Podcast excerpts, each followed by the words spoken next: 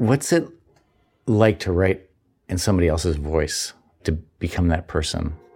It was interesting for this because Grendel's mother is like not at all a human character. So I kind of tried to flip around like what we might think are important or human ideas about stories or legacy and how someone who's just like completely unnatural to our mind and like just thinks in a completely different way might view things that we think are central to stories. Welcome to Voices of the Future. I'm Stuart Kestenbaum. In this series, I'm interviewing young writers and poets from Maine, all of whom have participated in programs of the Telling Room, a nonprofit writing center in Portland. The Telling Room's mission is to empower youth through writing and to share their voices with the world. All of the authors in the series are featured in A New Land, an anthology of 30 poems written at the Telling Room. When I read or hear the work of these writers, I am moved by their enthusiasm, skill, and courage. Some of them were born in Maine, others have come here from Africa and the Middle East. All speak with urgency about their lives and their futures. Lulu Racer graduated from Yarmouth High School, and now she's a student at Oberlin College. She published her poetry collection, An Open Letter to Ophelia, through the Telling Room's Young Emerging Authors Fellowship. In this episode, Lulu and I talk about reimagining mythological and fictional characters with a modern voice. First, she reads her poem, Grendel's Mother Takes the Mic. Grendel's mother takes the mic. Listen up. I don't care for your petty battles, your forgettable epics. Your tongues can't pronounce my name, so don't even try. They say to name a thing is to tame a thing, so I'm safe from domestication. Just hand me that mic while you still can. A tooth for a tooth, an eye for an eye might not be your class of justice, but I make my own rule beneath the murk and algae, over silver darting slashes and the endless sway of reeds. Where's your hero now, safely sleeping in dreams of victory? Your swords and soldiers can't hold me. I line my kitchen with the bones of kings. I won't pretend I'm here for parley or peace. We don't have diplomacy down in the mud and sludge. Teeth are the only treaty I know. I'm unnamed, untamed, unnatural, unloved, because I know the silent death of womanhood. Mother, sister, wife, daughter, lover, princess, queen. They stitch the world together when your honor slashes it apart, but who knows their names now? Tell me how it's worthwhile to follow rules when all you get is a gouge in the family tree. Names are overrated, legacy's a scam. That's the truth you only find alone at the bottom of a lake. And here's a secret wicked witches always have more fun. I'm going down, but I'll claw my way into your epics anyway, nameless as I am. Thank you. That's a that's such a, a powerful poem. When did you write it? I wrote it senior year of high school when I was part of the Young Emerging Authors program after I read Beowulf. There's so many lines that I love, like teeth are the only treaty I know. You're writing in the voice of Grendel's mother from another work of literature. So, what, was it the first time you'd done that? I think I'd written other poems that were from similar perspectives, like from the point of view of a mythological character. Mm-hmm. But I think it was the first time that I tried for sort of a more modern voice almost, because I had almost this image of Grendel's mother, like literally doing slam poetry, which is why it's called Grendel's Mother Takes the Mic. And I kind of wanted to add sort of this like modern boldness to her voice, which is why she doesn't use like very old sounding language. I wasn't intending to start out writing a poem about Grendel's mother when I read Beowulf. I was just kind of like, I own a copy of this, trying to research the mythology for this book. It's not super long. I'll read it and see if anything comes up. And I read the whole story and I was like, not feeling a huge spark of inspiration because it's just kind of traditional hero kills monster, hero kills another monster, hero kills another monster story. Um, but then I turned to the back of the book where there was a family tree. And I noticed that there were all of these blanks in the family tree where it would say um, a named male character married to unnamed wife and then he had an unnamed daughter, and then his son was named or something. And I noticed that like pretty much all the people who didn't have names in the family tree were women. And then I was like, oh wow, even Grendel's mother, who is like arguably the most important female character, is defined by being someone's mother. She doesn't have a name of her own. And I kind of started wondering is having no name a bad thing? It kind of means you're not defined by the narrative, but it also means you might not have a story. So eventually I just kind of started writing about that. And I wanted to write about Grendel's mom not having a name in relation to all the other women in the story who remain nameless. When you started to write about Grendel's mother, well, you started with Listen Up. How did that flow for you? Did Do you remember the kind of the flow of your your process? Well, I remember that I wanted to start the poem with listen up because Beowulf starts with listen because it was originally like an oral story that was written down, presumably. So someone saying listen is literally like, okay, listen up, people, I'm going to tell a story. Like, I'll gather around the fire and I'll tell the story of Beowulf. So I wanted to start the story with listen up, which is sort of like a more modern take on that, with the idea that it is like something that she's saying.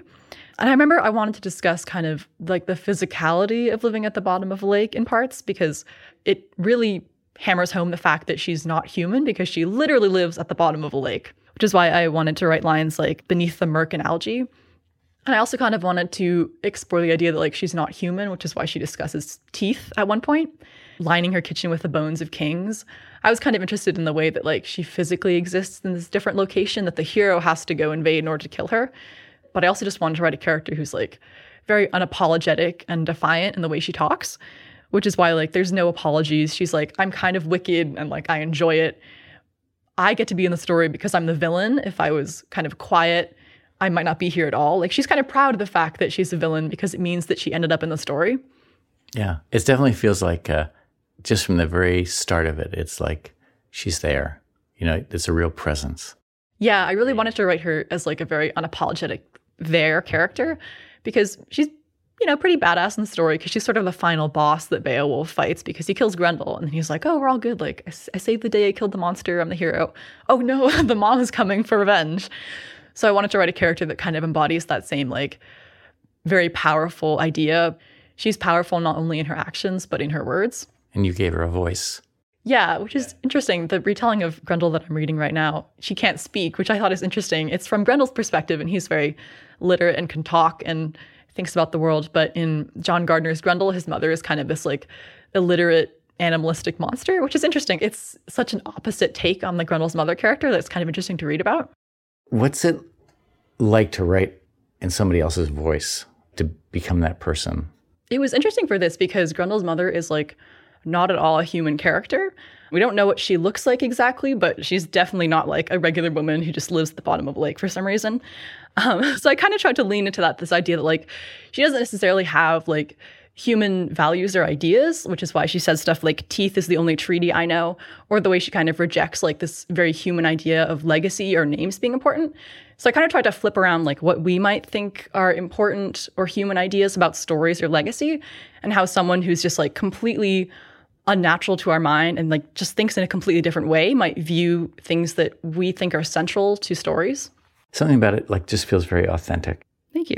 But this also like there's just a certainty to her voice. Have you uh, continued to write in other people's voices? Actually, not as much. Um, one of the things I've been kind of trying to push myself as a writer is to like instead of occupying the voices of other people, kind of try to write from my experiences and words because for the book I wrote through young emerging authors, an open letter to Ophelia, a lot of the poems were me like inhabiting other stories or other characters, even if I was kind of putting my own perspective or imagining how they related to my own life. Ophelia is the lover of the main character in Hamlet. And at the start of the story, she's kind of scorned by the main character. Um, eventually, she loses her brother and her father, and she drowns. It's potentially a suicide, but no one's really sure in the story. I wanted to explore the character from her perspective rather from that in the play where she's like sort of treated like an object and bad things happen to her and the people she loves and eventually she dies. So I was kind of curious like she's not the main character, but what would she say if she kind of had a chance to go on long monologues like Hamlet does? But um, I did that for a while and I was like, this is kind of fun, but now I want to try and imagine like how I can write from my own words and perspective, which is kind of like an interesting challenge because you have to like it's it's a little harder to be kind of more authentic because Grendel's mother takes the mic is like not about my life or my experiences and that kind of gives you like kind of an easiness because you're pulling from something but it's not necessarily something from your heart like there is emotion to it but it's not the same as like taking something that's very personal to you and putting it on the page now i'm kind of trying to push myself to write other types of poetry Right. Like, cause I think when you, when you write as a character, it's, it's you and it's not you. Mm-hmm. And sometimes you can be more you because it's not you. You have a, a screen.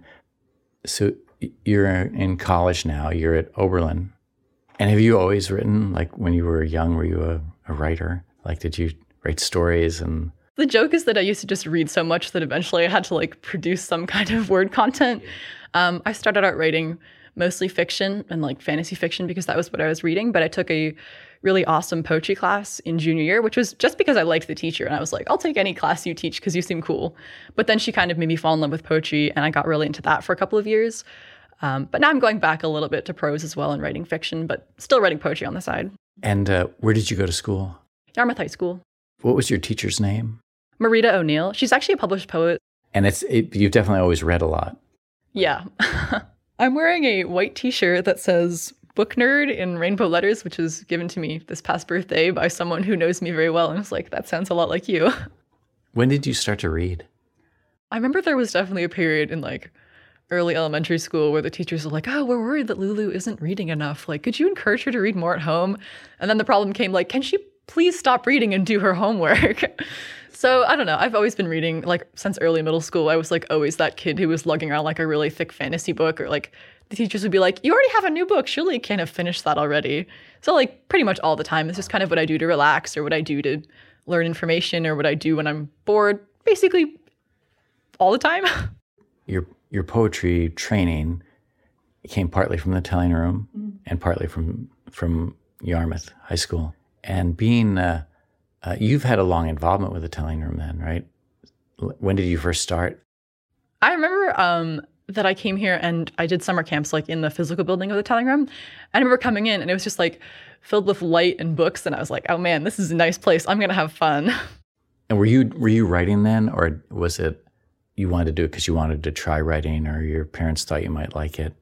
I was pretty solidly like doing writing at that point. I remember in like fifth grade English class, I would get in trouble because I was writing short stories in my notebooks instead of grammar exercises and stuff. So I like I signed up for it because I was already into writing, but I kind of like drag friends along and be like, "This is fun. You should come as well," even if they weren't writers. And so when you got to Oberlin, it seems like to me that your your sense of the craft of writing is is pretty refined. I mean, you've been at it for a long time, and when you're in uh, the literature classes, do you think your perspective is like a writer looking at writing? Are you uh, like have part of a writer's mind when you're in a, a, an English class? Yeah, I guess so. It's sort of like impossible to turn that off. In some way, I'll be reading something and I'll be like, "Oh, that's really interesting. Like, I wish I could do that." Um, or I took a class my second semester that was on the archetype of the femme fatale in literature. And that was really interesting to me because I was like, oh, like what femme fatales have like I considered writing or like how could this inspire something I want to write? And I'd kind of like be like scribbling ideas in the margins. Uh-huh. So I feel like at a certain point it's like impossible for me to turn off the writer part of my brain, even if it's just like jealousy, being like, oh, I wish I could write something that good. Do you see yourself coming back to Maine when you're done with your education? The end of college feels so far away that it's hard to conceptualize it, even though I'm a fourth of the way through it, I guess. I feel like Maine is something that even if I don't physically live here, it will always be very close to me because, like, growing up here, um, the natural world is just kind of all around you. And it feels like living in a postcard sometimes. And I feel like that will always influence my writing, even if I'm not physically living in Maine. There is one poem in this that I think is influenced by location, and it's not about Maine at all. It's about um, the time I was driving to Ohio as part of college visits and was banned from driving on the highway because I drove over a cone because they were doing work on the highway, and I was not allowed to continue driving after that because my mom was like, "You're going to crash the car." So I sat in the back of the car and read the entire Iliad because I had nothing else to do. So there is a poem about location, but it's not about Maine. Did you write about that? Yes, I did. It's called The Iliad Across Ohio. So that turns up in this. I don't think Maine has much of a presence in the poems that I've written here, but it definitely has a very strong presence in the fiction that I'm writing right now because I naturally set stuff in Maine and the town in the book that I'm currently writing is very closely based off of the town that I live in. And setting is something that I really like playing around in fiction, but I would say it hasn't turned up in my poetry as much, but that's kind of something I want to lean into. So I might not return to Maine like physically after college, but I feel like it will definitely turn up in my writing again and again. Voices of the Future is hosted and conceived by me and produced by Josephine Holtzman and Isaac Kestenbaum at Future Projects with help from Carly Peruccio. The music in this episode is by Jordan Kramer. The series is made possible by the Academy of American Poets with funds from the Andrew W. Mellon Foundation. To learn more about the Telling Room and its programs, visit tellingroom.org. I'm Stuart Kestenbaum. Thanks for listening.